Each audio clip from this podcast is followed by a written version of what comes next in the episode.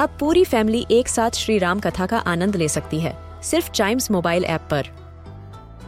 जानिए श्री राम के बचपन से लेकर दशानन वध तक का सफ़र। सरल रामायण घर के सभी सदस्यों के लिए। आज ही डाउनलोड करें चाइम्स मोबाइल ऐप एप्पल या गूगल प्ले स्टोर से।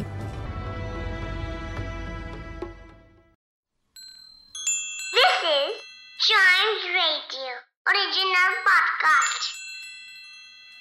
We Indians love to celebrate our rich culture with pomp and show. In this podcast, we talk about the major Indian festivals, their significance, and ways to celebrate them.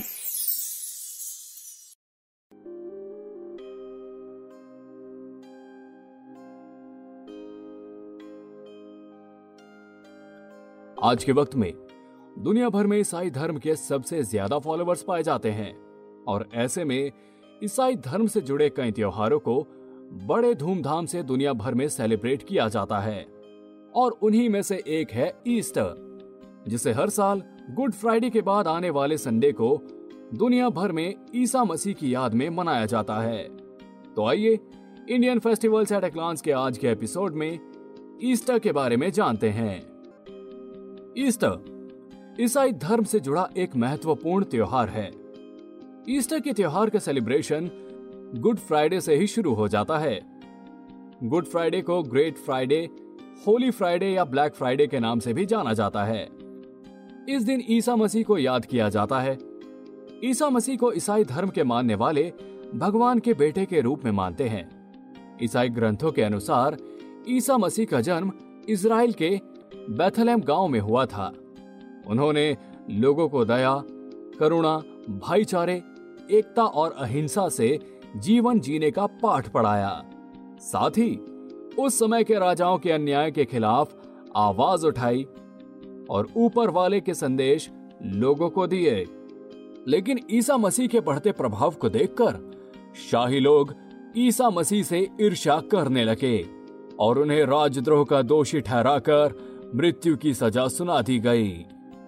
उस रात ईसा मसीह ने अपने अनुयायियों के साथ रात का खाना खाया जिसे द लास्ट सपर के नाम से जाना जाता है। और अगले दिन शाही फरमान पाकर सिपाहियों ने ईसा मसीह को गिरफ़्तार कर लिया जिसके बाद ईसा मसीह को लगातार कई तरह की शारीरिक यातनाएँ दी गईं, जिनमें उनके बदन पर कोड़े बरसाए गए। और कोड़े बरसाने के बाद ईसा मसीह को कांटों का ताज पहनाकर सूली पर चढ़ा दिया गया। कहते हैं कि ईसा मसीह खिली धूप में छह घंटे तक लटके रहे। फिर आसमान को काले बादलों ने घेर लिया और देखते ही देखते ईसा मसीह ने लोगों की भलाई और शुद्धि के लिए अपने प्राण त्याग दिए। और यह भी एक शुक्रवार का दिन था और इसीलिए उसे गुड फ्राइडे या ब्लैक फ्राइडे कहा जाता है। इसके बाद ईसा मसीह को मानने वाले दुख और गम के साय में डूब गए। और सरकार से छुप गए। इस वाक्य के तीसरे दिन जब ईसा मसीह के चाहने वाले एक घर के अंदर मौजूद थे तो वहाँ पर दो औरतों ने आकर उन्हें ये जानकारी दी कि ईसा मसीह ज़िंदा हैं।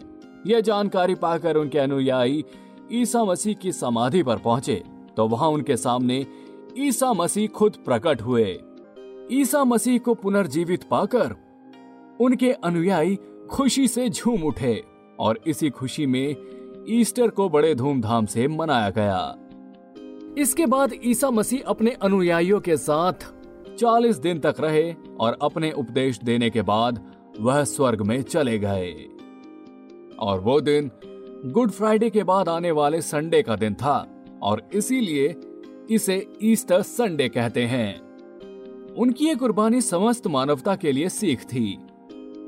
और उन्हीं की याद में गुड फ्राइडे और ईस्टर को मनाया जाता है। गुड फ्राइडे को लोग ईसा मसीह के बलिदान को याद करते हुए शोक व्यक्त करते हैं। गुड फ्राइडे के दिन लोग काले कपड़े पहनकर चर्च जाते हैं, जहाँ पर दोपहर की प्रेयर होती है। और प्रेयर के बाद लोग ईसा मसीह का धन्यवाद करते हैं, साथ ही ईसा और अपने खुदा से गुनाहों की माफ़ी मांगते हैं। गुड फ्राइडे के दिन किसी भी चर्च में घंटी नहीं बजाई जाती। इस दिन ईसा मसीह के बलिदान को याद कर लोग दान पुण्य का काम भी करते हैं। इसके बाद शाम में चर्च विशेष तौर पर सजाया जाता है, जिसकी रौनक शाम में खास तौर पर देखते ही बनती है। गुड फ्राइडे के दो दिन बाद ईसा मसीह के दोबारा जीवित होने की खुशी में ईस्टर संडे सेलिब्रेट किया जाता है, जिसे रिसरक्शन ऑफ़ जीसस क्राइस्ट के नाम से भी जाना जाता है। ईस्टर के दिन लोग पार्टी करते हैं और चर्च व अपने घरों पर खास ईस्टर केक व दावत खाई जाती है।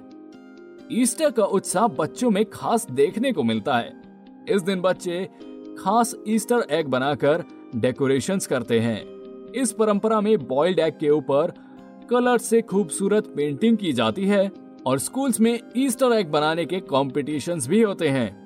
बच्चे ईस्टर एग्स के साथ कुछ नकली एग्स भी मिलाकर पार्क या घर के गार्डन में छिपा देते हैं, जिनके अंदर गिफ्ट या कीमती चीज़ें रखी जाती हैं, और फिर छुपे खजाने की खोज शुरू हो जाती है, और इस तरह यह खेल बड़ा ही इंटरेस्टिंग बन जाता है। इसके अलावा ईस्टर बनी बेक्ड कुकीज भी बनाई जाती हैं, जिन्हें खाने से ज़्यादा बनाते हुए ज़्यादा लुत्फ उठाया जाता है।